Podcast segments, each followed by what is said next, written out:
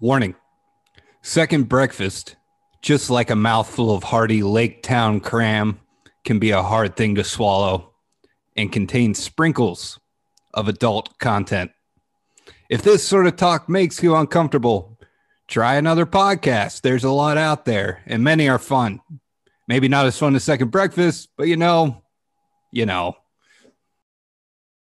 Second warning the following episode of Second Breakfast contains moderate alcohol consumption. We will be doing our best to drink small and local in an effort to support small business. Final warning Second Breakfast coverage of The Hobbit contains spoilers. If you are unaware of what particular dwarvish family heirloom Mr. Baggins burgles, say that 10 times fast, then please proceed with extreme caution. And now, Second Breakfast.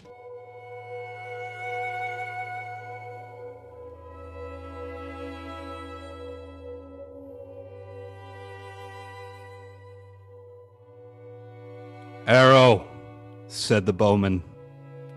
Black arrow, I have saved you to the last. You have never failed me, and always I have recovered you. I had you from my father, and he from of old. If ever you came from the forges of the true king under the mountain, go now, and speed well.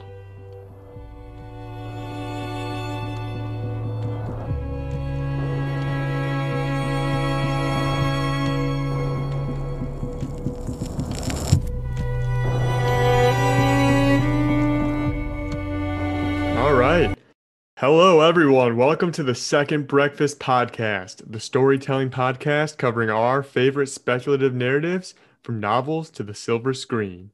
From Cleveland, Ohio, I'm your host, your informative raven, Ryan. And joining me from Covington, Kentucky, he's frankly just tired of getting fingered by goblins at this point. It's Sam. Uh, Ryan, the dragon is coming, or I am a fool. Don't answer that.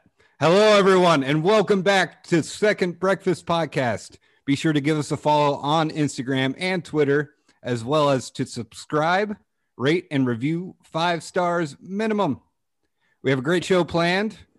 If this episode had a Tolkien esque name, it would be called Shit Hits the Fan. But Ryan, this whole intro stinks of dragon and it's making me sick. Ugh. Why don't you freshen up our worthy listeners with some exciting news?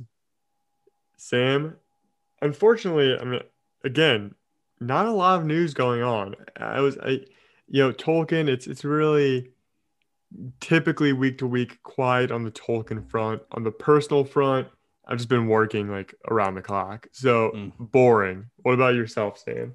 Uh man, a lot going on. Uh my dad turned 60 uh this past Wednesday, so Congratulations, happy, Snake. 60 yeah, happy 60th. Um what else is going on? Oh, my brother, he lives in Texas, so he had a rough week. Oh wait, let's But, talk uh, about Texas real quick because it actually Cool, does cool, ping cool. on some of my life. Tell me about how's your brother doing? Is he? He's good. He's okay. good. Well, um, his like room temperature Tuesday was like 25 degrees. Oh Um, my god. but Wednesday they got it back on, and uh, he's he's doing good. So was he just like bundled up, sitting in a cold apartment? Uh huh. I would honestly have gone and grabbed a trash can from the streets and start burning stuff. Yeah. So, uh, So yeah, yeah, yeah. So my brother's in Texas, but you have interest in Texas, of course, because that is where you're hosting your bachelor party. yeah. And yesterday, I wake up to a notice that's like, your Airbnb's canceled and refund is in process. I'm like, what the fuck? And I, I, I just assumed it was because, you know, pipes are breaking in every building. And I was like, all right, well, I'm not surprised. So, pivot, trying to pivot. Uh, some people already got their flights. Some people weren't as wise to say, fuck it, we're driving like you, Sam. So you're like almost like plan proof. like no Mhm, matter what, as yeah. long as as long as the old Buick can make it. Yeah, we're Uh, taking uh, the Nissan actually, but yeah, as Oh. long as there's a car or a Greyhound, with insight. You know, I'm there. but uh, we're scrambling. And long story short, it was not a weather related issue uh, and Mhm. got sorted out. But I'm honestly, you know, I think I'm more committed to going to Austin than ever because, you know, I think things will be kind of back up and running by the time we make it there. And, you know, we're not only going there to have fun and have a good time, we're going there because we're there to help bolster their economy and bring them back, you know, help the recovery and speed up the recovery. That's why we're there. So, It's what Uh, we do what we here do, on baby. Second Breakfast Podcast. the The Palantir is a dangerous tool, Ryan. But why? Why should we fear to use it? Let us gaze into the seeing stone to reveal what happens in The Hobbit, chapters 13 through 15. Chapter 13 Not at Home. While Smaug is away, the dwarves will play, baby. Mm. Bilbo and the company make their way into the Lonely Mountain. Bilbo bravely scouts ahead and, while doing so, discovers the Arkenstone of lore and the relic coveted most by Thorin. Instead of turning it over, Bilbo pockets it. After exploring the dragon hoard for a bit, the company make their way to the front gate and out to the outpost of Ravenhill. Chapter 14 Fire and Water. Smaug attacks Lake Town. Bard, the captain of the town's archers and one of the last men standing, readies his last arrow. That's just the moment when a thrush lands on his shoulder and informs him of the chink in the dragon's armor. Bard's arrow flies true and hits its mark, felling the great worm. Newt. Unfortunately, Lake Town is left in ruin in the aftermath of Smaug's, dare I say, desolation. Boo! Who writes this shit? The men of Lake Town turn their eyes to the new, unguarded treasures of the Lonely Mountain as a way of rebuilding their lives after the battle and a way of getting paid. The news of Smaug's death spreads into Mirkwood and beyond, bringing the Elven King and his army to the Lonely Mountain to join the forces of men. Chapter 15 The Gathering Storm. Bilbo and the dwarves learn of Smaug's death and the approaching army of elves and men from Roäc, the Raven. In the most epic game of King of the Mountain, nice. The, the dwarves. Let's do that again.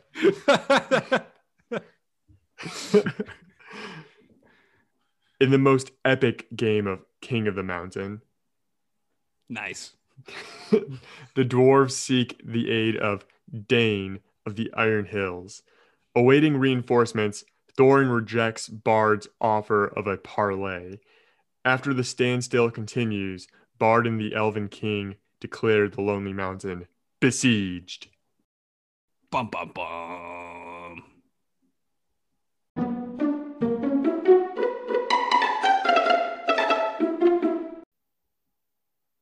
Ryan, now that we know the events of The Hobbit, chapters 13 through 15, let us cast our eyes once more into the mirror of Galadriel. It is time for more in depth analysis. For the mirror shows many things things that were, things that are, and some things that have not yet come to pass. Keeping in mind our big theme for today, which is greed.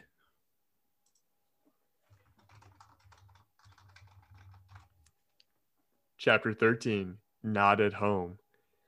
The company huddles in silence, locked in the mountain.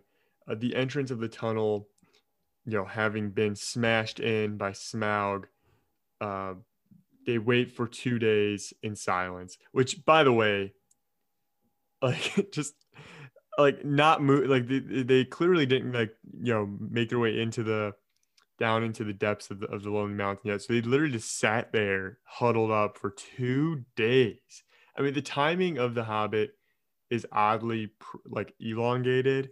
You know, like uh, Bombur's asleep for a week, or they're you know traveling for a month. Like in a par- covers a paragraph in like the first second chapter. And now that they spend two days, which means Smaug is out of that uh, mountain for two days. Absolutely like uh, crazy shit. Um, okay, lesson learned: don't fuck with a live dragon, right? Don't. Yeah, don't. Let's just sit here for the rest of our lives if need be and just not move. It's our best bet at this point. Uh, but the but the reek of Smaug overcomes them. I mean, the opposite of the smell of elves. We are we are trapped, they groaned. This is the end. We shall die here. Bilbo, however, feels his heart lighten. Come, come, he said. While there's life, there's hope. As my wait, as my father used to say, it always goes back to uh, fuck, what's the name of his, his dad again? Bungo. Bungo. It always goes back to Bungo, uh, Crocs on his feet, Baggins, uh, having something to say, especially about dragons, it appears. Um, as my father used to say, and how's that?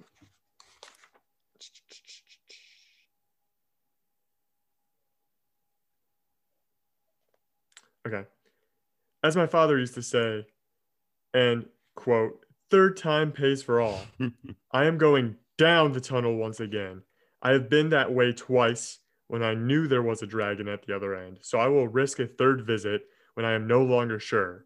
Anyway, the only way out is down, and I think this time you had better all come with me. I mean, how far has Bilbo come from from the beginning to this moment that he's like, "Yo, dude, I've done it twice and I'm still alive. So fuck it, let's go. There's nothing better to do. Like this is there's only way forward." Third time pays for all. That's That's, another. uh, that's my father used to say. Yeah. Which, by the way, what do you think Bungo was even referring to when he used that phrase? um, like burrito stamps, like some, you know, some burrito places give you like His his a- hothead, a free his hothead yeah, his card. hothead card. He's got third time pays for all. He gets like four burritos each time, so the third third time he gets. Uh, well, on Taco Tuesday, he goes there for elevenses breakfast or uh, lunch, you know, for supper. I mean, there's multiple meals that he he cashes in on. Right. Uh, Bilbo convinces the dwarves to come with him down the tunnel. Uh, essentially, he's like, "I'm leaving this godforsaken place. Who's coming with me? Yellow, yellow, yellow, yellow." Mhm. Um, yellow, yellow. yeah. Uh, you know, Bilbo tells the others to follow him quietly.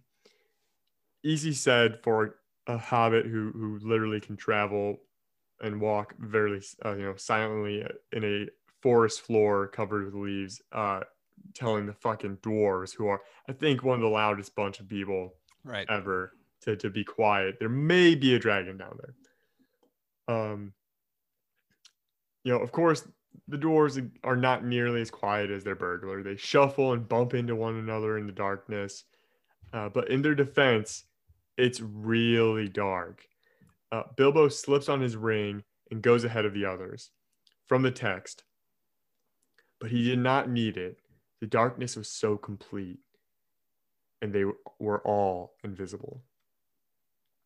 Mr. Baggins misses the stairs, grabs air, and lands headfirst into the entrance hall. Like, thought like typical. Yeah, Uh, remember Bilbo in chapter one trying to sit down and miss uh, his stool completely landing in the fender. That Like- sort of moment, like he's still Baggins. Like he, as much as he's grown, he still has these moments where. "Ugh." Struck by lightning. I, so Struck by that's another lightning. moment. Like the thing is, you're right. His heart has changed. I think he has Right. like the heart of a lion, a hero's heart at this moment. He's really grown, developed, but it's not like we had like a kung fu training montage. Like he's clumsy as shit still. So while Mhm. we still have moments like these, I don't think we're getting the struck by lightning moments though anymore, which Right. maybe would have happened earlier when faced with a dragon. Uh, the hobbit lays face down, still and silent. As he slowly lifts his head, he notices no dragon, no more reddish glow filling the inner depths of the mountain, only a faint gleam of pale white light coming from far off and above him. After waiting for a while, the hobbit stands up and begins to say aloud, Confound you, Smaug, you worm! Stop playing hide and seek. Give me a light and then eat me if you can catch me. Mm, Damn. no fucks. The balls, man. Yeah, yeah. I mean, instead of the dwarves carrying him, I think the dwarves now need to take turns just carrying his nutsack after fucking just standing up and saying that. Although I think at this point he's pretty confident there's no dragon. Yeah. Uh, as expected, there's no response. Uh, Bilbo goes on to say, Now I wonder what Smaug is playing at. He is not at home today, or tonight, or whatever it is. Perhaps we can make a little light and have a look around before our luck turns. Light! he cried. Can anybody make me a light? Quote, the dwarves, of course, were very alarmed when Bilbo fell forward down the step uh, with a bump into the hall, and they sat huddled just where he had left them at the end of the tunnel.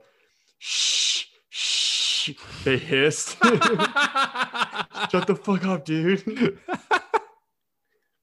also, just so you know, this is the same group of dwarves led by the guy who you thought was the most Valinor person last week. Mhm. He's part of this bunch. Yeah. But they're scared of dragons, and Yeah. rightfully rightfully so. And, and may I also add, on one note, uh, he's asking for a light uh, in a cave, you know, underground at this point or into the earth. Uh, Mhm. Dark tunnels have not been lived in for a long time. Have has really just been filled with a dragon that's just been sleeping, probably burping and farting. I honestly don't think lighting anything would be a great idea. Like this is like going into a deserted mine. Who knows how long it's been un- unmanned? There's probably so much natural gas in there. Realistically, they'd all blow up. Maybe, maybe. I don't know. Dragons are mythological creatures, so They might not. is is there yeah, is there internal gas flammable? I don't know. Bilbo stamps his feet and demands a light. After some time, Thorin gives in, sends Oin and Gloin to fetch their tinder boxes and pine bundles. Bundles. Ugh. At last, Bilbo can see the light of a torch coming from the tunnel. Bilbo, now able to see where the dwarves are, returns to them. He grabs a torch. The hobbit tells the dwarves to come with him, but Thorin refuses. From the text, as Thorin carefully Hey explained, Sam. Yeah. You're uh you're breaking up. Uh I would can can you start back with the Hobbit tells tells the dwarves to come with him? Okay.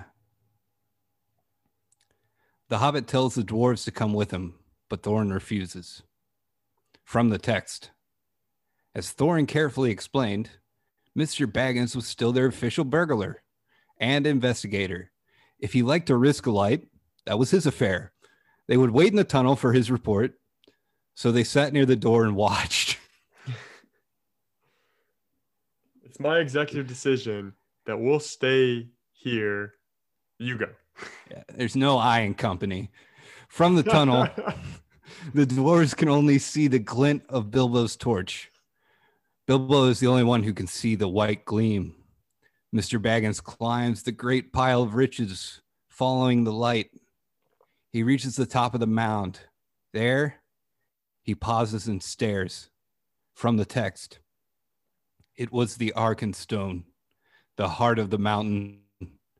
So Bilbo guessed from Thorin's description, but indeed there could be no, no two such gems, even in so marvelous a hoard, even in all the world. The great jewel shone before his feet of its own inner light, and yet, cut and fashioned by the dwarves who had dug it from the heart of the mountain long ago, it took all light that fell upon it and changed into 10,000 sparks of white radiance shot with glints of the rainbow.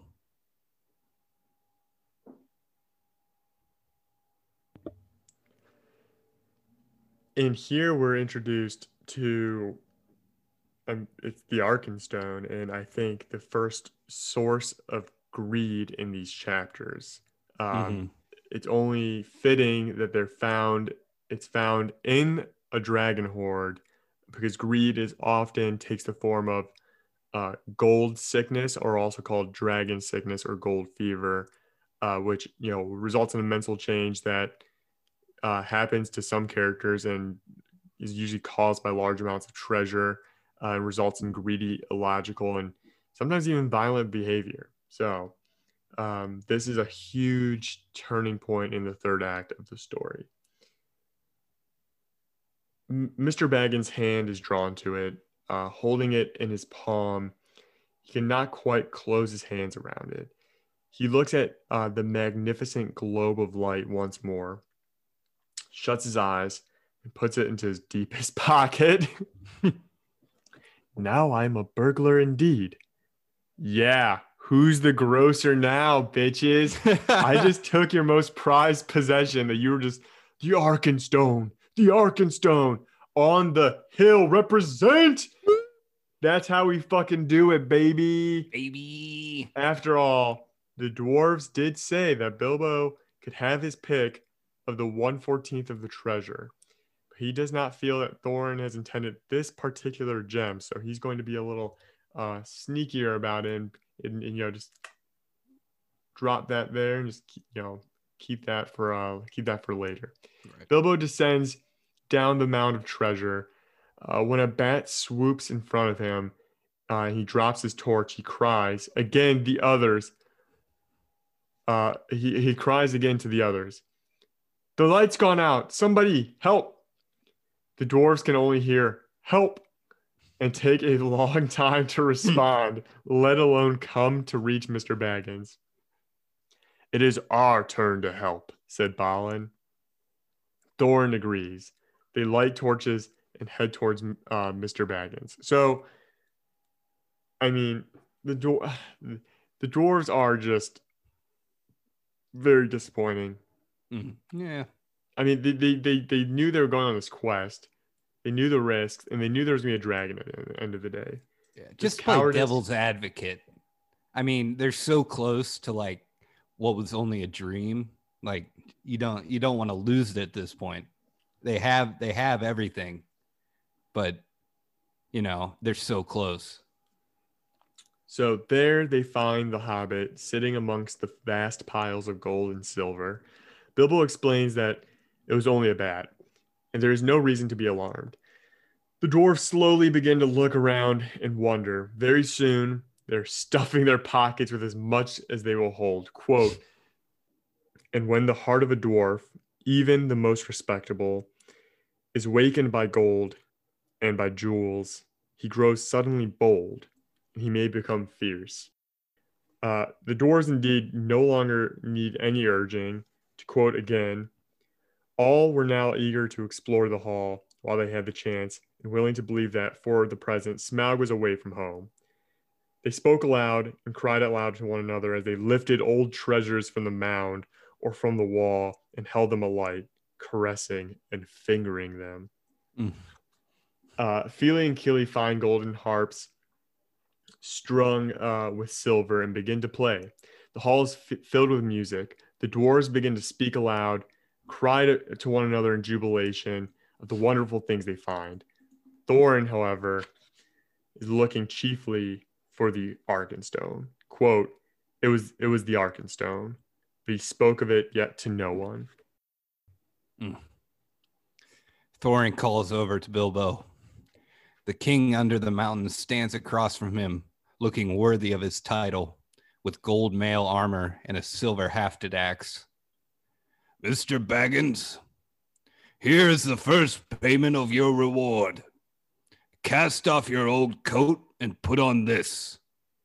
Just think, Ryan, that moment when like the teacher calls you over and you did some shit you weren't supposed to do but instead they call you over and like, oh, nice job on this paper. Here's, you know, here's here's a coupon. Here's a coupon. Sam, I'm po- the teachers I'm did? poor. I'm a teacher. Here's a coupon. Here's a coupon. On Bilbo, he puts a silver mailed coat made of made for an elf prince long ago. It is made of mithril and has a pearl belt. He also places on Bilbo's head a helm studded with white gems. Feel magnificent, he thought.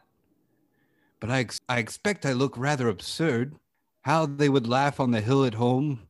Still, I wish there was a looking glass handy. Baggins. Such a Baggins. Um, also, very interesting that this is the first mention of Mithril, which is a Right. fictional metal found in the writings of J.R.R. Tolkien um, and present in Middle Earth, has now since spread to other works of derivative fantasy. It's essentially like something that resembles silver in appearance, but is stronger and lighter than steel.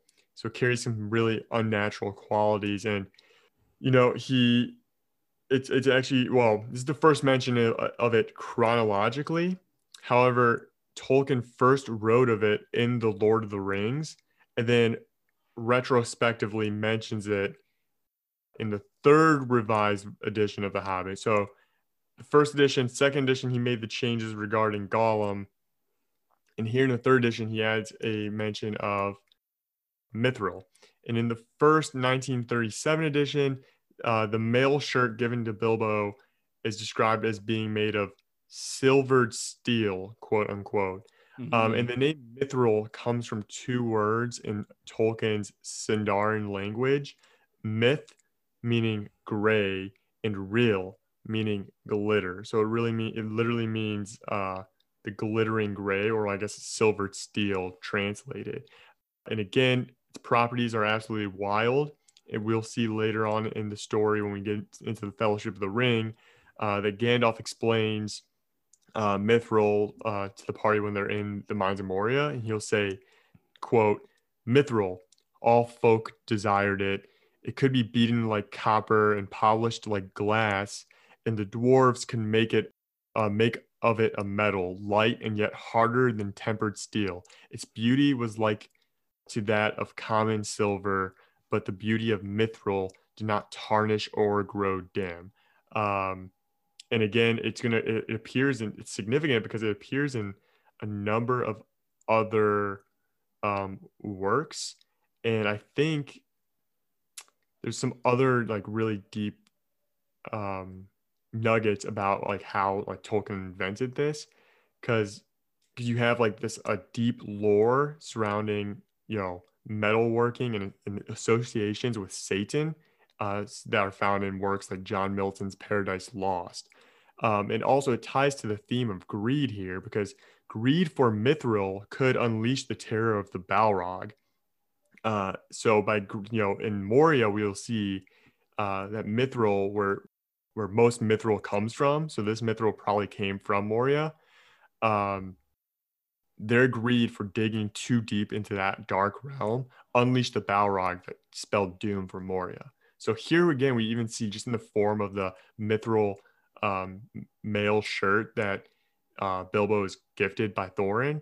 Uh, their seeds. It's just mithril is something that, cr- that almost carries that greed and that both potential for good and evil because it's both the greatest of treasures and also a deadly bane. Right. Thorin goes on to look for the Arkenstone, largely ignoring the many fine things he finds in the hoard. After a couple hours, Bilbo starts to feel less bewitchment from the hoard than the dwarves do. As they run from treasure to treasure in ecstasy, Bilbo thinks to himself, I would give a good many of these precious goblets for a drink of something cheering out of Beorn's bowls. Thorin, he cried aloud. What next? We are armed. But what good has any armor ever been against Smaug the Dreadful? This treasure is not yet won back. We are not looking for gold yet, but a way of escape. And we have tempted luck too long. You speak truth, answered Thorin, recovering his wits. Let us go. I will guide you, and not in a thousand years should I forget the ways of this palace. They leave the Hall of Smaug with many backwards glances. Their torches cut through the darkness as they climb stairwell after stairwell. Leg day. Am I right? Everybody out there? right? Leg day. We all work out, right? Yeah. Also, real quick, another moment that no, the dwarves are just completely immersed in the the gold fever and the dragon lust and all this gold. And what's the thing that that pulls Bilbo out of that same, you know, treasure fever? Thoughts of home thoughts of uh, his hobbit hole and just or just even something good to drink from Beo- Beorn's hall. It's simple Baggins pleasures, not the Took side. So here we're actually seeing an interesting twist on the Baggins versus Took theme, where it's the Baggins side of Bilbo that helps pull them and keep the uh, company moving forward on their mission. Right. And poor Bilbo, these stairs are not made for hobbit legs. And just when he feels he can't go any longer, they reach a large open hall. Bilbo can see a glimmer of light high and far above him. Again, the light is coming through a great wooden gate now smashed and burned. This is the great chamber of Thrór, said Thorin, the hall of feasting and of council. Not far off is the front gate. They passed through the ruined chamber from the text. Skull and bones were upon the floor, among many flagons and bowls and broken drinking horns and dust. As they press on, Bilbo can hear the sound of running water. This is the birth of the running river, said Thorin. From here it hastens to the gate. Let us follow it. Okay, just want to point out, Ryan, Thorin, terrific tour guide. I can just like imagine him on like one of those double decker buses with the with the microphone in hand. Oh, and this is the front gate. It hastens from here. Let us follow it. I'd pay for that shit. But also, no mention of all the skulls. He's like, this Yeah. is a table. Dead bodies scattered across it. Ignore the dead bodies. no biggie. Mr. Baggins can see boiling water coming from a masoned hole in the rock. Oh, it's time for segment within a segment, people. Boop, boop. Lay it on us. If you like the porculus, run on. You're going to love this. This, Ryan, boiling water coming from springs actually happens in our own world. The Shene Timpishaka, Timpishka, sorry, Timpishka in Nailed eastern it. Peru is an Amazon tributary. At a certain point on the river, it reaches boiling temperatures thanks to a geothermal anomaly. The hypothesis of geothermal scientist Andrés Ruzo shouts is that vast amounts of water which falls from the rainforest goes into deep rooted faults in the earth's crust. Here, some of the water goes near the planet, planet's mantle, the geothermal heat bringing it to boiling temperatures. The amount of water is so massive and the fault so deep that water comes up extremely hot. The water then resurfaces through springs in lowland Peru. The concentration of such springs on the waterbed brings a portion of the river to boiling temperatures. Foggy place. Critters such as fog, frogs, birds, reptiles sometimes fall accidentally into the water, reaching a horrible end. This place is sometimes called La Bamba, da da da da da da da da, and is believed to be also uh, the home of a city of gold. The local indigenous population, the Ashaninka, have deemed this spot on the river a holy site. Local shamans believe that the boiling water is birthed by Yucca Mama, a serpent spirit known as the Mother of Waters, or as we like to say here on Second Breakfast, Yucca Mama, the Mama of Waters. God damn it, Sam. How the world works, Ryan. It's a beautiful thing. Help protect the Peruvian rainforest today. God damn it. Anyway, back to the story. The water flows into a channel running parallel to a stone paved road. There, the river ran uh, to the front gate. Bilbo can see the gleam of sunlight coming through the mist. Fog. Fog. Through the gate, they can see it. Uh, see it in the mid morning. They can also see the desolate town of Dale below them. The first winds of winter blow in cold from the east. The company decides to that hanging out at the front entrance to Smaug's lair is probably not a great idea. The Mm-mm. dragon they think uh, could be coming back anytime now. Balin suggests Ravenhill, a five-hour march, which you know compared to their two days huddle huddle around doing nothing is literally just the you know hop and a skip away.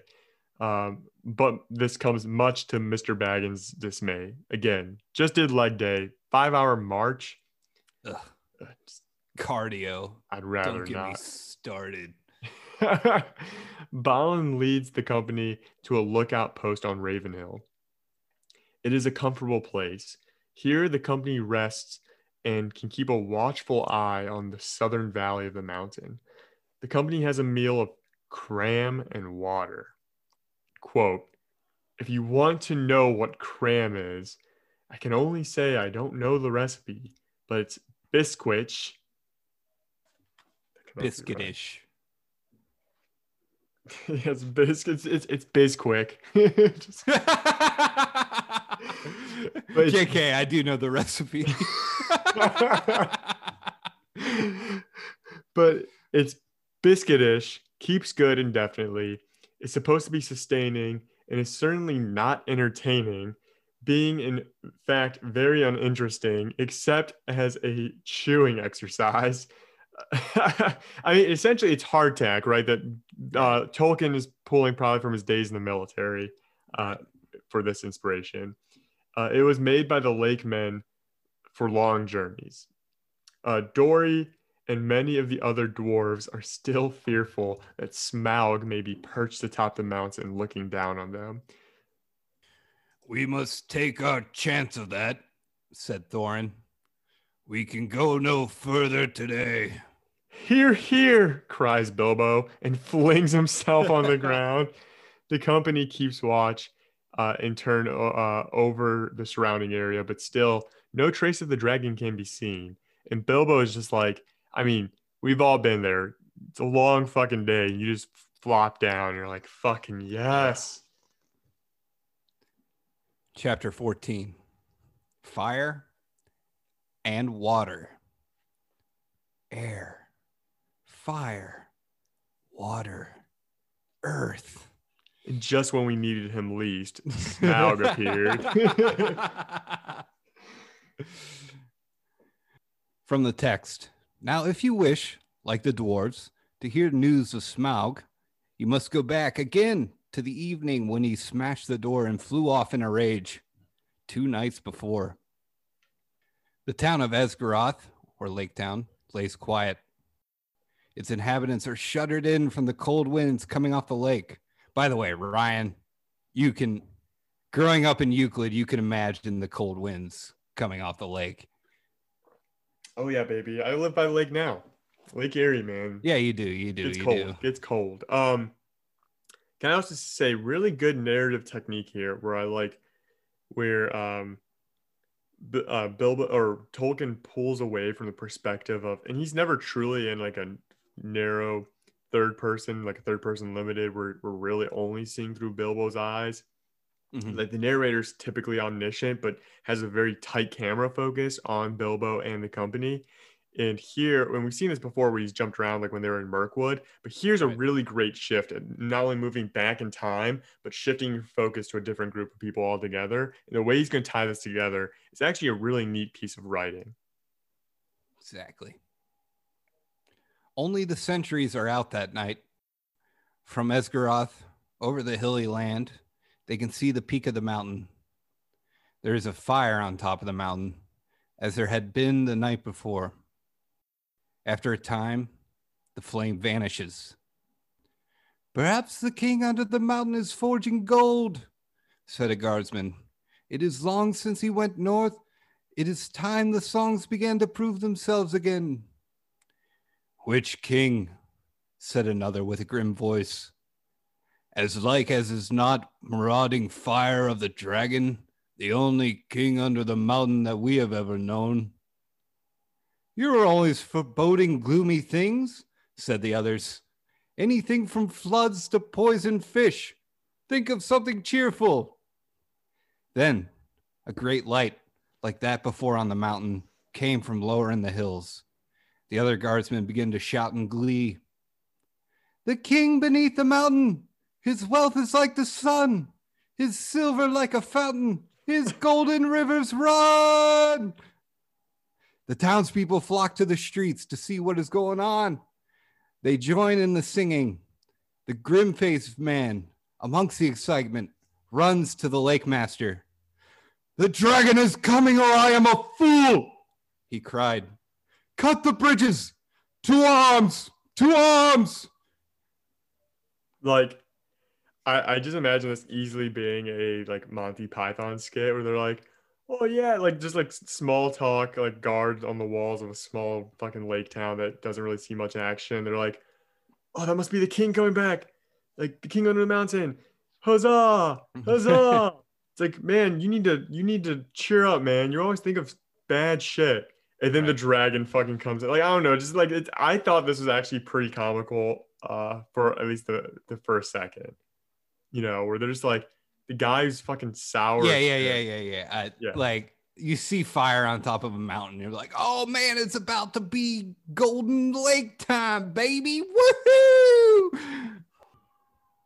Trumpets sound an alarm and echo around the lake. The townspeople's cheers turn to dread.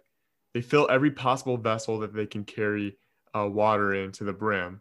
War- warriors rush to every post, and every dart and arrow is ready. Then came the dragon. Smaug speeds low above the lake, his approach terrible and loud. The dragon swoops over the town. He cannot plunge his great body into, ta- into the town, for the lake is cold and deep. Quote, it would drench him before he could pass through it. it uh, sorry, it would quench him before he could pass through it. As Smaug cuts through air, he is met with volleys of darts and arrows, but they rattle off his scales and diamond waistcoat. From the text, no fireworks you ever imagined equaled the sights that night. At the twanging of the bows and the shrilling of the trumpets, the dragon's wrath blazed to its height, till he was blind and mad with it.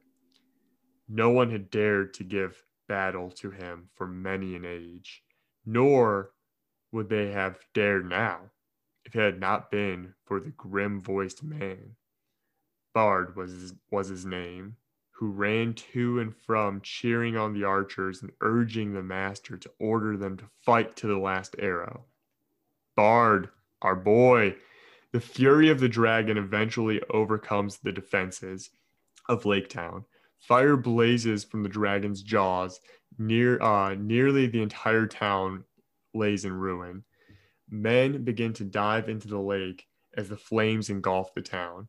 Women and children and the old are huddled into boats. They make for the shore. Indeed, this was Smaug's strategy. He will deal with them in time.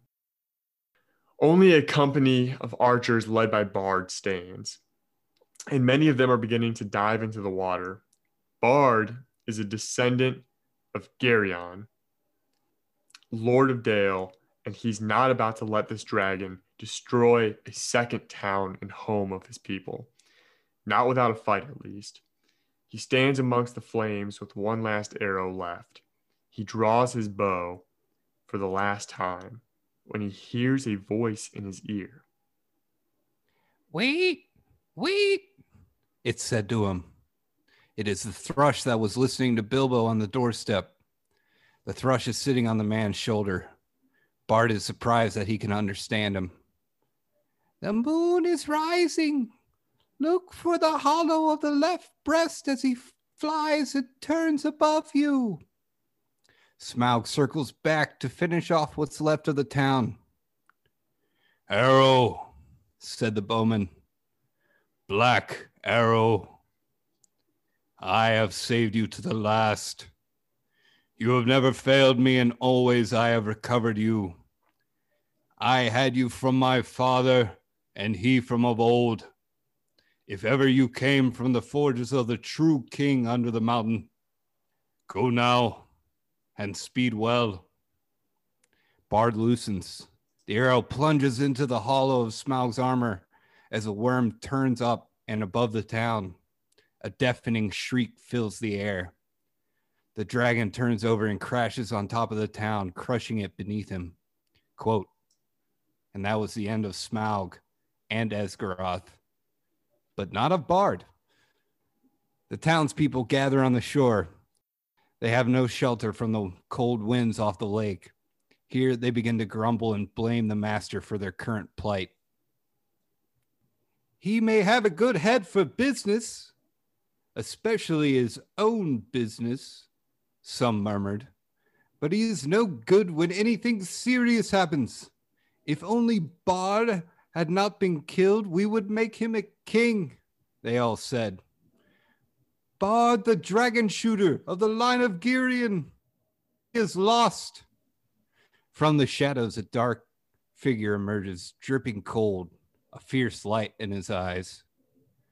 Bard is not lost, he cried. He died from Esgaroth when the enemy was slain.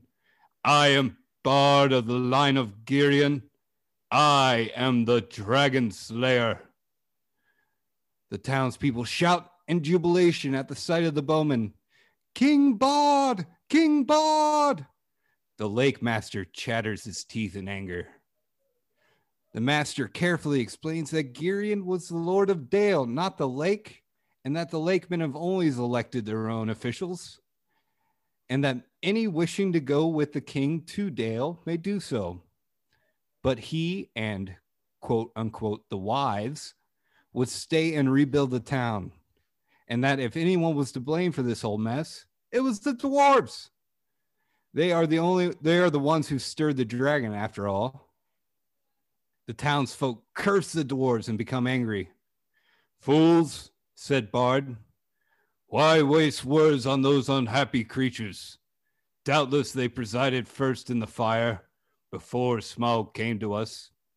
Then, as he was speaking, the thought came in his heart of the fabled treasure of the mountain, lying without guard or owner, and he fell suddenly silent.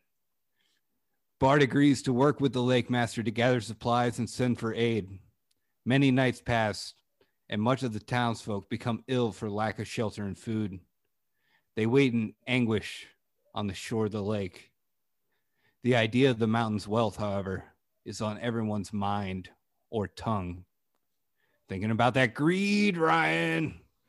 Greed's always there, mm-hmm. um, as long as there's dragon treasure. The master and Bard send for aid from the woodland king, our good friend Thranduil, uh, runners are sent into the forest, which I just imagine runners. There's just like the five fittest dudes, just shirtless, is like running, high kneeing, high kneeing it. They're the running in place as he's giving them instructions. Yeah, exactly. Uh, before they reach the cave of the Woodland King, they encounter Thranduil and his host of marching east already. Uh, news had already reached him days ago from his spies and from the birds of the forest, news of Smaug's demise reaches as far as Beorn's Hall in the Misty Mountains. Foreshadowing for later. Mm. The elves change course. They initially set out for the for the mountain, but they agreed to help the lakemen out of both greed and also just friendship. You know, they've had an alliance going back for you know ages at this point. Right. The king sends supplies down the river while he and his host march the treacherous lands between the lake and the forest. As the elves march, crows begin to squawk in the sky, becoming more and more numerous the closer they draw to the long lake. The elves move swiftly through the forest and reach the shore of the lake within five days. They join forces with Bard and those willing to follow him. The women, the young, and the old are left in the care of the lake master, who is busy planning for a new town on the lake. This new town will be far grander and will be built on a different spot in the lake, far away from the decaying dragon. Again, also ideas of a grander town, bigger, better. Again, we see these, these undertones of greed. Mm-hmm. The elves and men march north towards the mountain. In 11 days, they reach the desolate land on the southern spur of the mountain. Chapter 15 The Gathering of the Clouds. Back on Raven Hill. In turn, the company keeps a close watch on the surrounding lands. The lake is beyond their view. The next morning, a general uneasiness fills the company. Several types of birds fill the sky and are loud as shit. Uh, I don't know if you've ever been woken up by birds, Ryan. Like I'm talking actual birds. Um, it's oh, they're awful. Shit I mean- uh, It's not that bad. It's actually, it's I think it's like kind of nice. I'm not talking about like a nice song. I'm talking about just like birds like being loud and squawking at each other. Something is happening, said Thorin.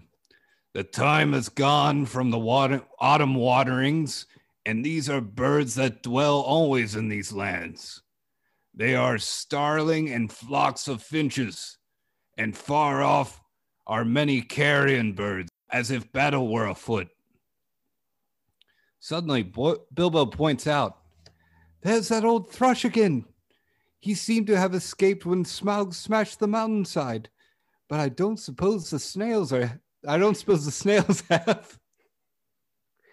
Bilbo, priorities in mind. He's thinking escargot. He's he's he's always thinking about the food. The thrush flutters its wings and begins to sing. I believe he is trying to tell us something, said Balin. But I cannot follow the speech of such birds. It is very quick and difficult. Can you make it out, Baggins? Not very well, said Bilbo. As a matter of fact, he could make nothing of it at all.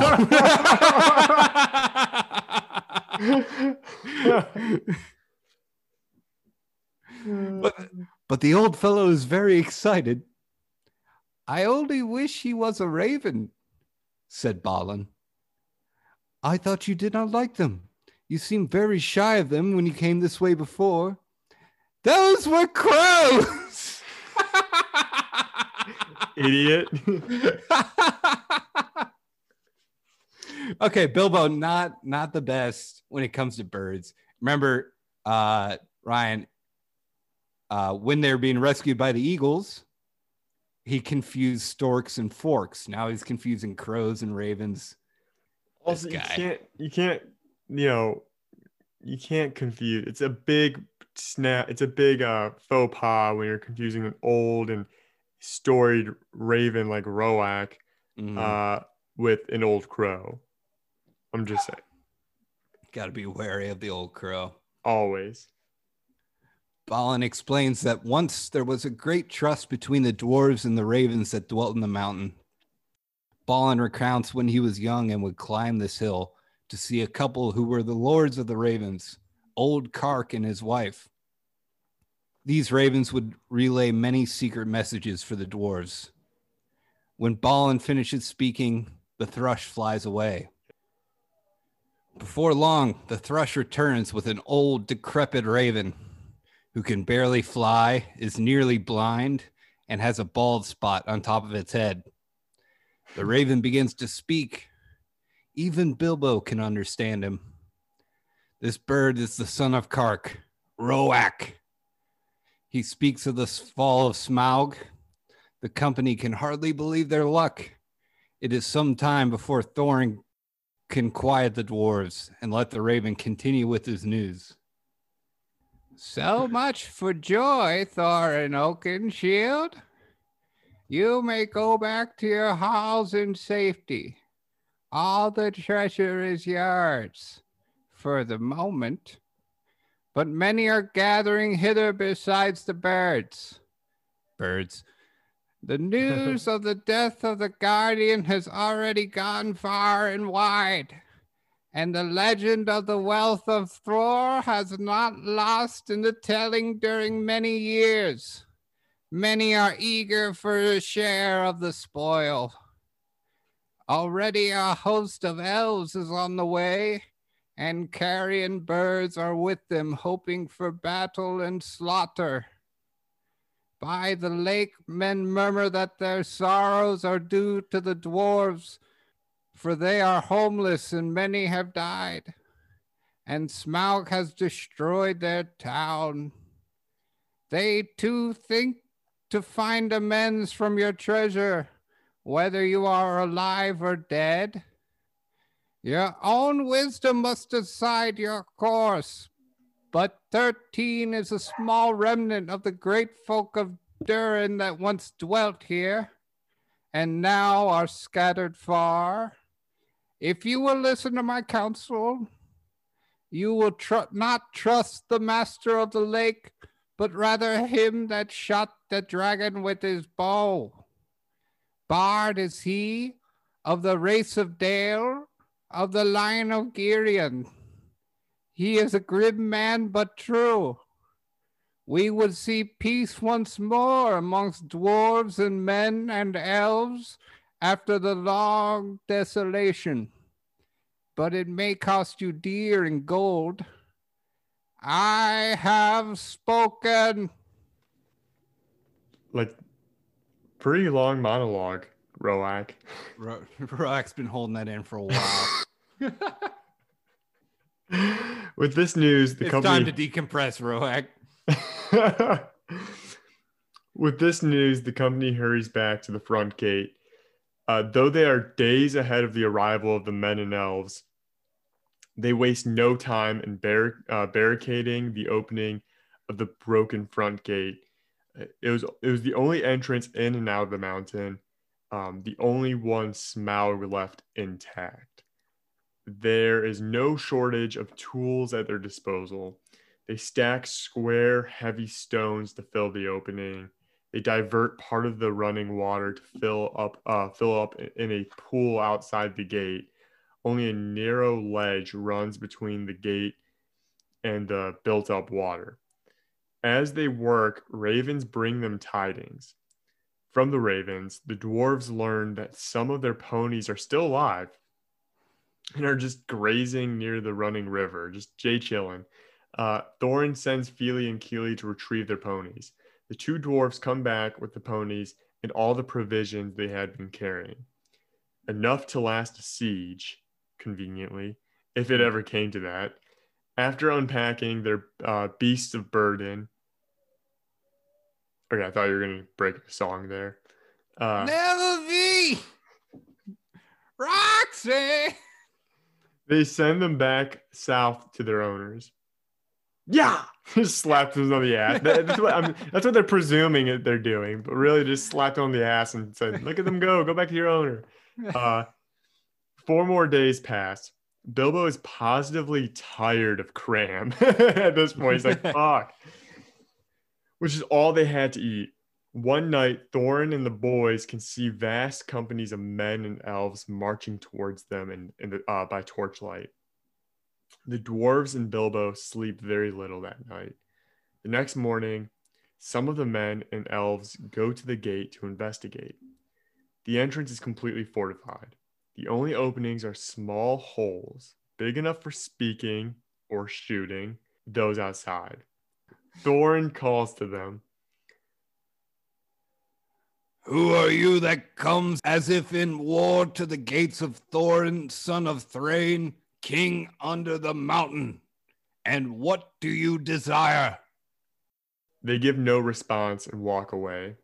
That day, from the barricade, the dwarves can see the camp move closer to them. At night, Mr. Baggins can hear the men and elves singing. Elven harps give off a sweet, flowery smell. Bilbo smells like elves. Bil- Bilbo longs to make an escape. This was not part of the contract he had signed back uh, back in the spring. Uh, the dwarves double down and You might ask, how do you double down in this mythological universe that Tolkien created? One way and one way only. You sing a kick ass song about how dope Thorin is. Yes. Now call we over mountains cold, come back unto the caverns old. Here at the Yeah. gates the king awaits. His hands are rich with gems and gold. The king is come unto his. All right. I did not prepare for to have this melody. Give me a second. I loved it. Okay. Now call we over mountain cold, come back unto the caverns old. Here at the gates the king awaits. His hands are rich with gems and gold. The king is come unto his hall, under the mountain dark and tall. The worm of dread is slain and dead, and ever so our foes shall fall. And the Grammy goes to. Roäc, son of Car- son of Carc. Bard shows up the next morning. Hey, that last part about the worm of dread being dead. Yeah, yeah, that that was me. Pay up. Not to mention, a lot of that shit in the mountains belongs to me and the people of Dale. Bard makes a good point, but also is accompanied by a host of men and elves, and beside him is none other than the Woodland King. Thorin sees Bard's point and agrees to give him his share of the treasure in due time. But he has not given anything away under threat of force, especially with the Woodland King there. Hate that guy. Thorin is still miffed about the imprisonment. He grows more and more angry.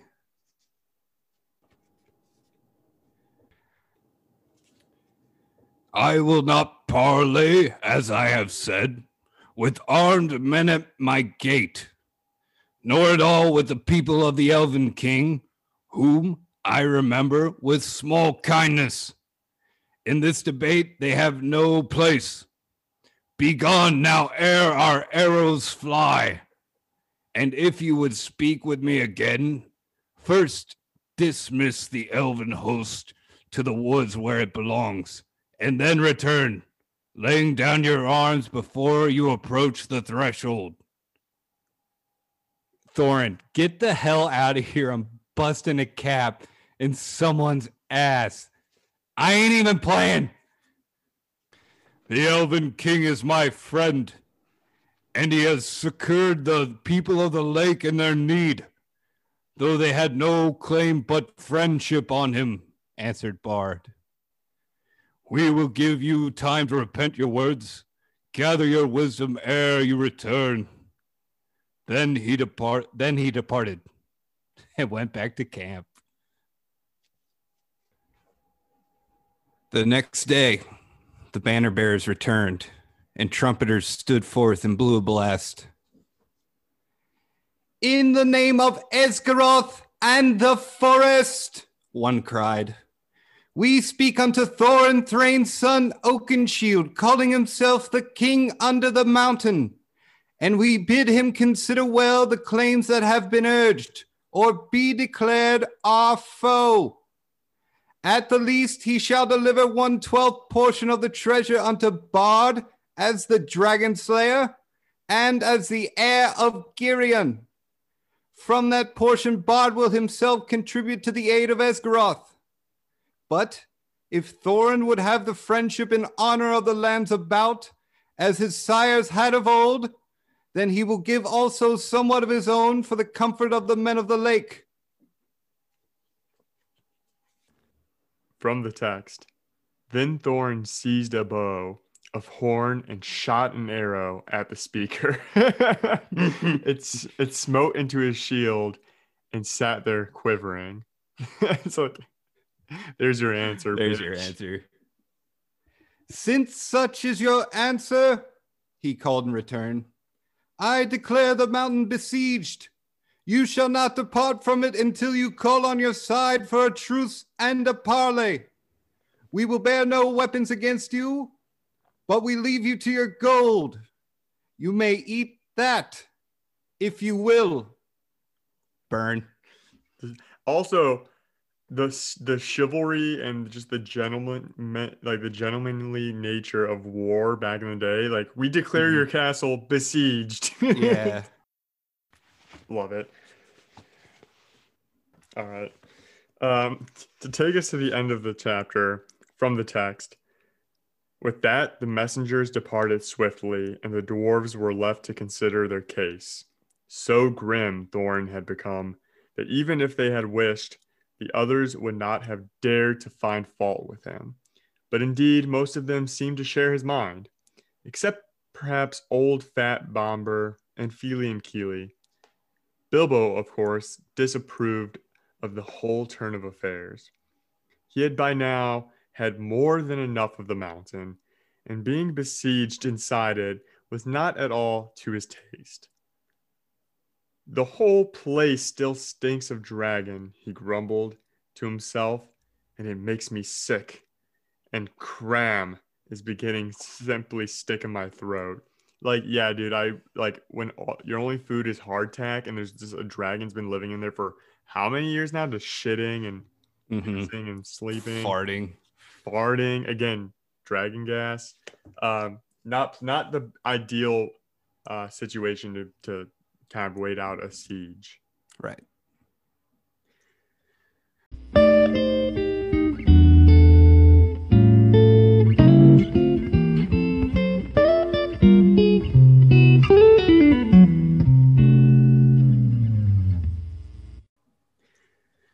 sam Hmm. We're relaxing by the fire in a tavern with the sign of a white horse it's time for what's on tap at the prancing pony Woo. where we, your hosts, discuss what we're drinking this episode. So let's get to it uh, by starting off with acknowledging last week's winner of the last ship to Valinor with back to back spotlights and victories. Bilbo Baggins, your boy, Mm. brought it home. Yeah.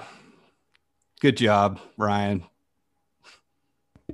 Thanks, Sam. That's as much as you're getting. You know what? It's all right. I'll take it. I'll take it. Um, so Sam, what? Just kick us. You know, to create the illusion that we're Mm. still recording this one session. What are you drinking, buddy? Uh, Ryan, Ryan, Ryan, Ryan. Switching it up, switching it up.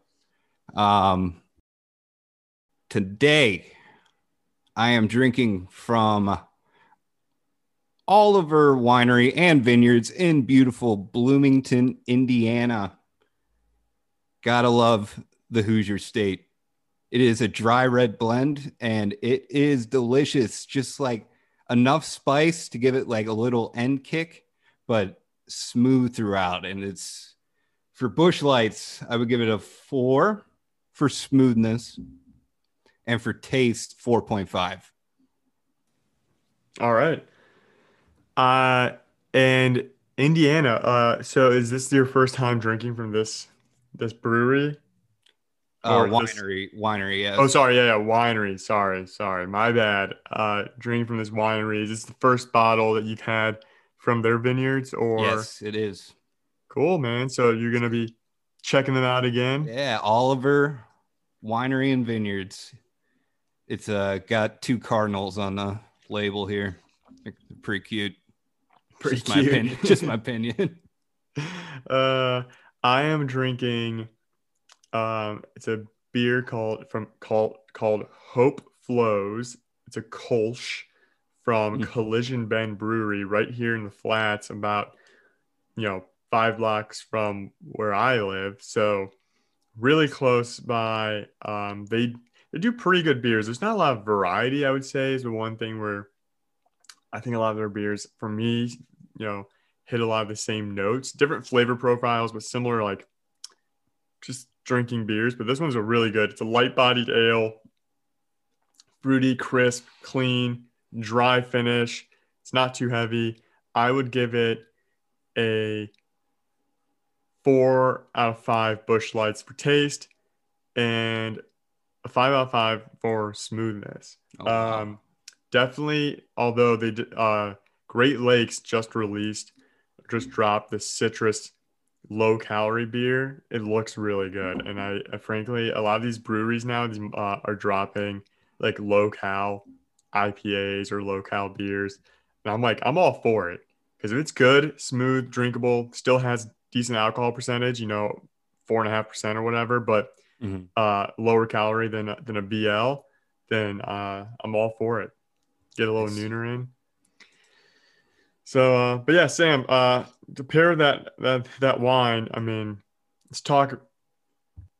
Let's talk afternoon tea. So last week we discussed several different options that we could possibly uh, cover in between The Hobbit and, and Lord of the Rings.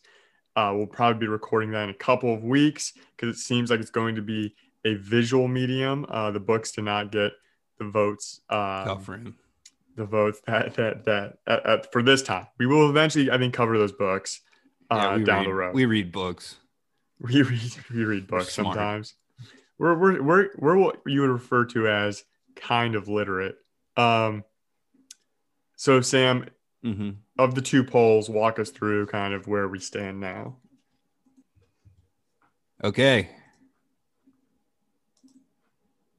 Getting 100% of the votes. Okay, here's the deal. Um, Jumanji just absolutely trashed everything else. Got 100% of the votes for my three. And let's go to yours. And then Jim Henson's Labyrinth for you. So we're either covering Jumanji or the Labyrinth. Uh-huh. Maybe we'll cover both. Who knows? Maybe we'll just like record two afternoon tea episodes and then I think, that, yeah, one- that's what we should do. Yeah, and then just keep one in the back pocket for when we have like a week where I'm, i my schedule inevitably d- delays us for a week. Just throw Mhm. out uh, an afternoon tea. Keep the content. Give the people what they want. Give the people. So in a couple of weeks, I will be down in Cincinnati and we'll be doing our first actual live session, like recording in the same room. It's gonna be kind of weird, man. Who knows? Um, yeah. So we'll be uh, we'll be talking about uh, the labyrinth. We know we gotta keep the goblins coming. Mhm. uh, and I think the greatest goblin of all time, David Bowie. Uh, then you know we got Jumanji, and we're talking about the classic Jumanji. So Robin Williams, is that available for viewing on any streaming service, or we're gonna have to like pick it up on Amazon or something? We'll figure it out. Figure it Pretty out. sure in my parents' basement there's a VCR copy with our name on it. Do we have a VCR? No.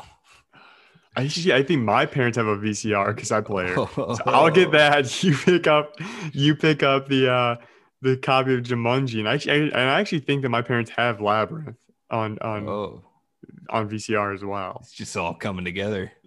Can you imagine? Like we were watching it in its original quality. It's- Yes. do we have a Do we have a small TV that we can put also play it on? Uh, okay. Maybe we'll just like buy or rent these. It's getting complicated.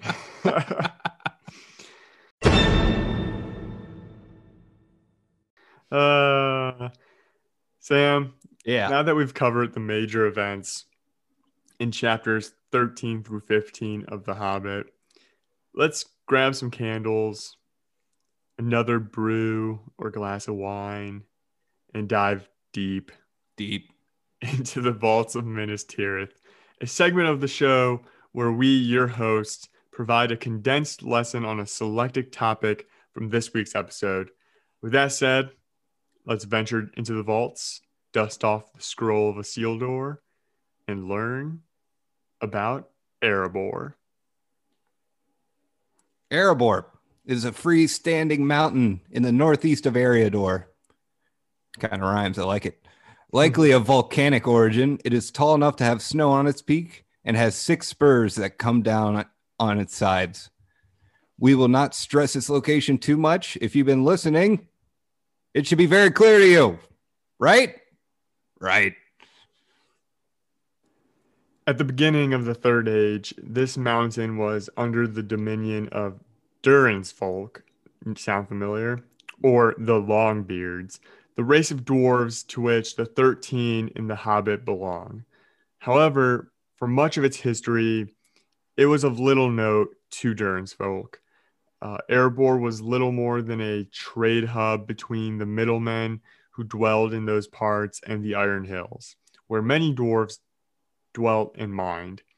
Their attention was focused on the mithril mine in Khazad-dûm, later called Moria. Remember, we mentioned that a uh, little little drop when uh, Bill guy's mithril shirt. Uh, and also remember the old dwarven saying, no mithril, no party. Right. Following the awakening of Durin's Bane, uh, the name of a Balrog, in 1981 TA, the dwarves would flee Khazad-dûm. Uh, they would wander for a time. Quote, not all those who wander are lost. Or so many, oh, or so many Jeep Wrangler spare tire covers have told me. Before discovering the riches of Erebor, most notably the Arkenstone, the heart of the mountain, it would become an heirloom for the descendants of Durin. In 1999, good year of the, of the Third Age, right after the Clinton impeachment, Thrain the First would establish the kingdom under the mountain. His people prospered there for centuries. Trade flourished once more between dwarves, men, and elves. That was until 20, 2210, Third Age, when the dwarves abandoned the Lonely Mountain and marched north to join their kin in the Gray Mountains. Family first, baby. However, newts with wings, sometimes called dragons, became too much of a pain in the ass in 2590, Third Age, Thorin's grandpappy, Thrór, would lead refugees to the Lonely Mountain. Another nearly 200 years of prosperity would come to Erebor and its neighbors. Then, our boy, the bad, bad fire drake Smaug, baddest fire drake in the whole damn town, came to Erebor in 2770 of the Third Age for an all you can eat dwarven man flesh buffet. Very few dwarves survived, including Thorin Oakenshield and Balin. The dragon ruled the mountain for the next 170 years.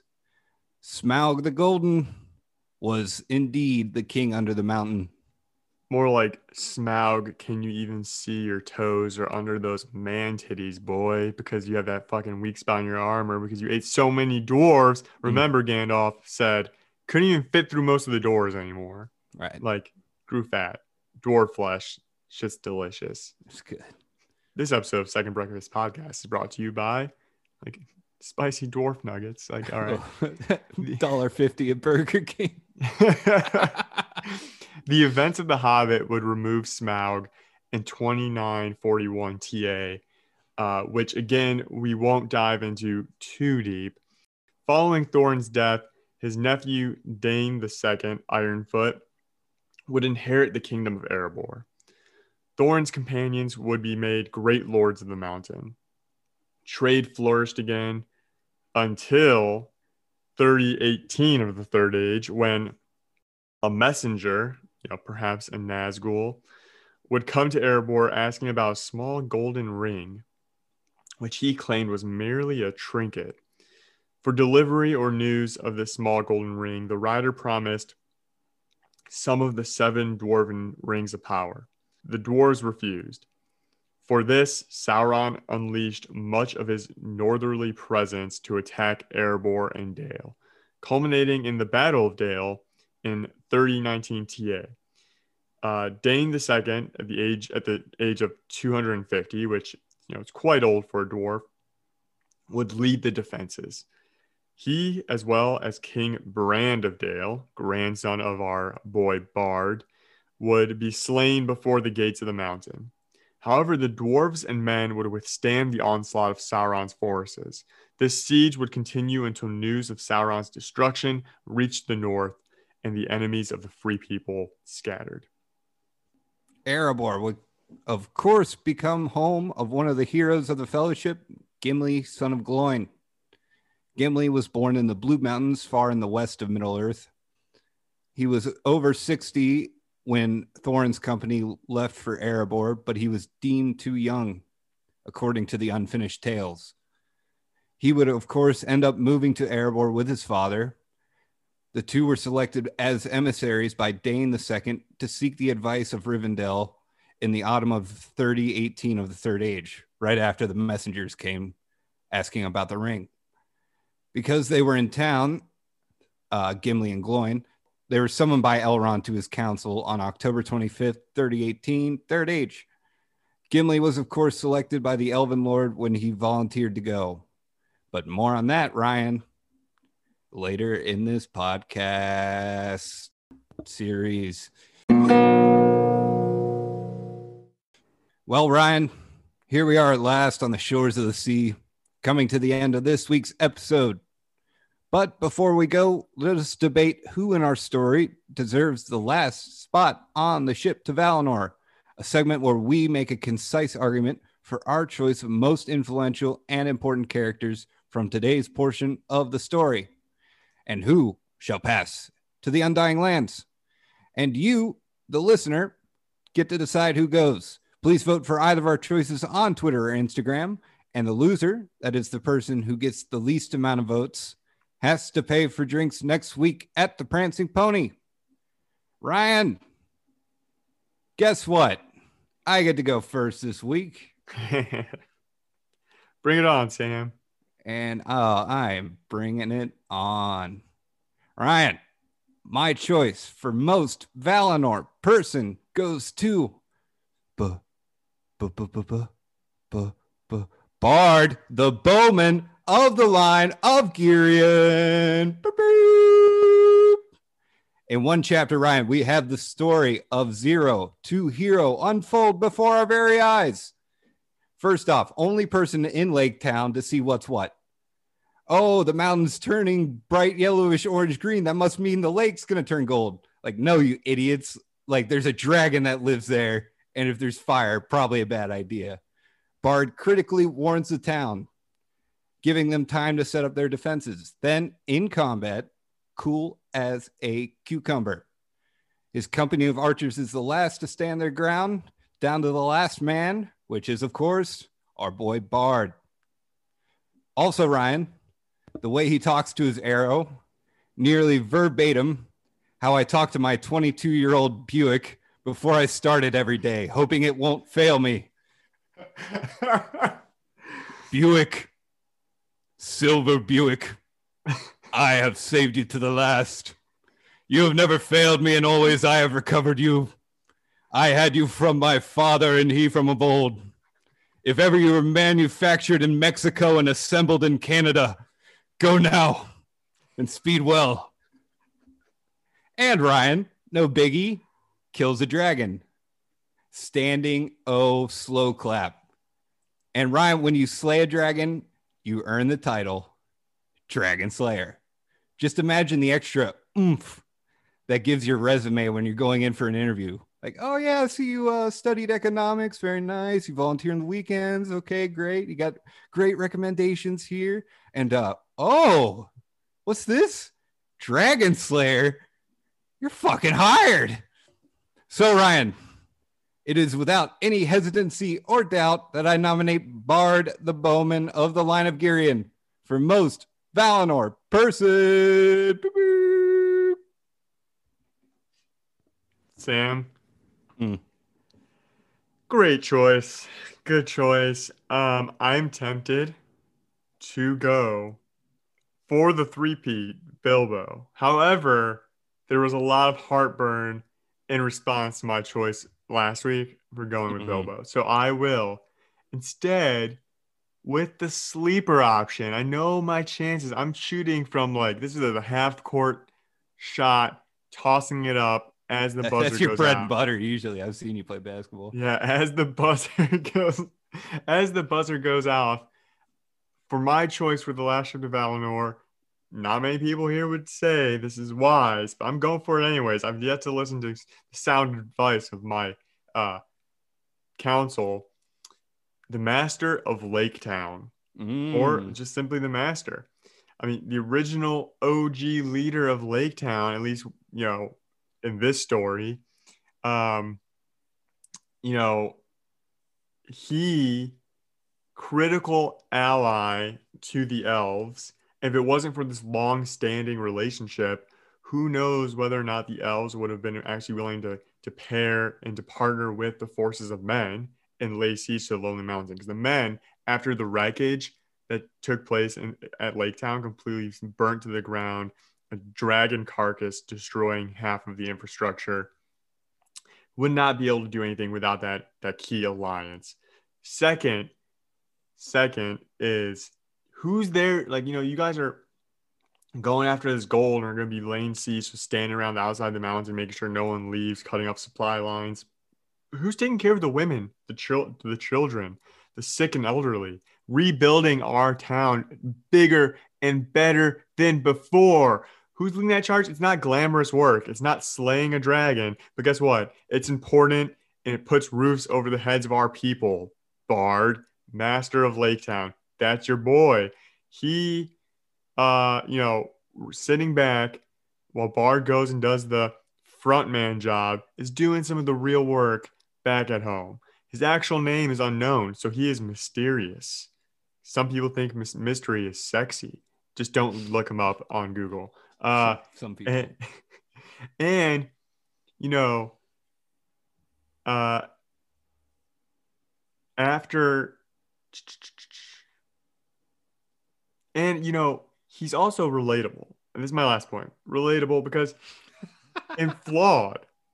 We, You know, we're none of us are perfect, and we will see that he does succumb to a little bit of greed and wants to to to take kind of take uh some of the gold from for his own and he will do that eventually uh only to die of starvation so um you know i think a relatable hero and choice is maybe someone who deserves the spot. You know, I look at Bard and I think, all right, you know, he's kind probably ripped. He's got the cum gutters going on. You know, I I can't compare. You know, I don't like that that that unrealistic sexual and beauty and success standards for men. It's unhealthy. I my pick for MVP, Master of Lake Town. Bring it home. And as you mentioned, which I'm not sure if you actually mentioned in the recorded segment of this episode, but in the film adaptation, he is played by Stephen Fry, who you gotta give mad respect to Stephen Fry. The Lake Master, the vulnerable choice. yeah, I was digging deep there with mysterious, sexy. He's mysterious. Is it his connection with the elves that makes him so sexy? Who is he? Who is that man? oh my God. People magazine. Who is the Lake Master? and I think with that, it brings us to the end of this week's episode. Sam, we only have uh, two more episodes left, and then we're reaching the end of The Hobbit. So, uh, thank you again for listening this week, and we will see you next week for where we pick, where we'll pick up with chapter 16. Thanks, everybody. It's been great. Hope to see you soon. Signing off. This is Sam. This is Ryan. Peace. Take care.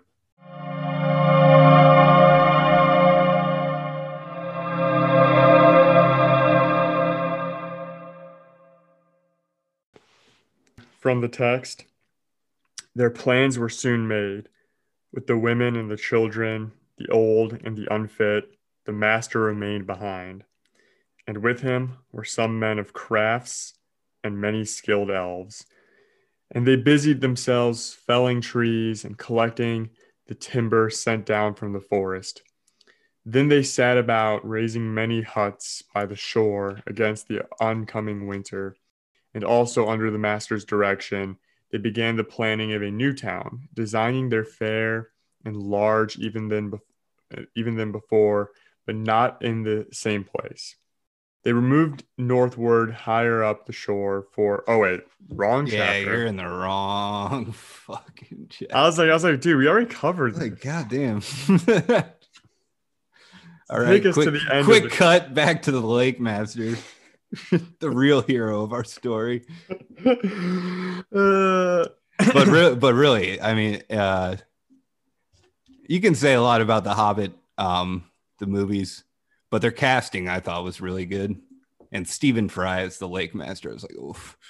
It yeah, I, I you know for as much shit as that movie gets, I think that they do some things better than they and they deserve a little bit more credit the more I think about it. Mm. It's just as far as entertainment and taking the t- I don't know, they could have done things slightly yeah. I feel like it just it was just too long. And like if you edit it yourself, like just cut out the uh warg the warg chases. which There's like 50 of them. it would make for a better movie, film series.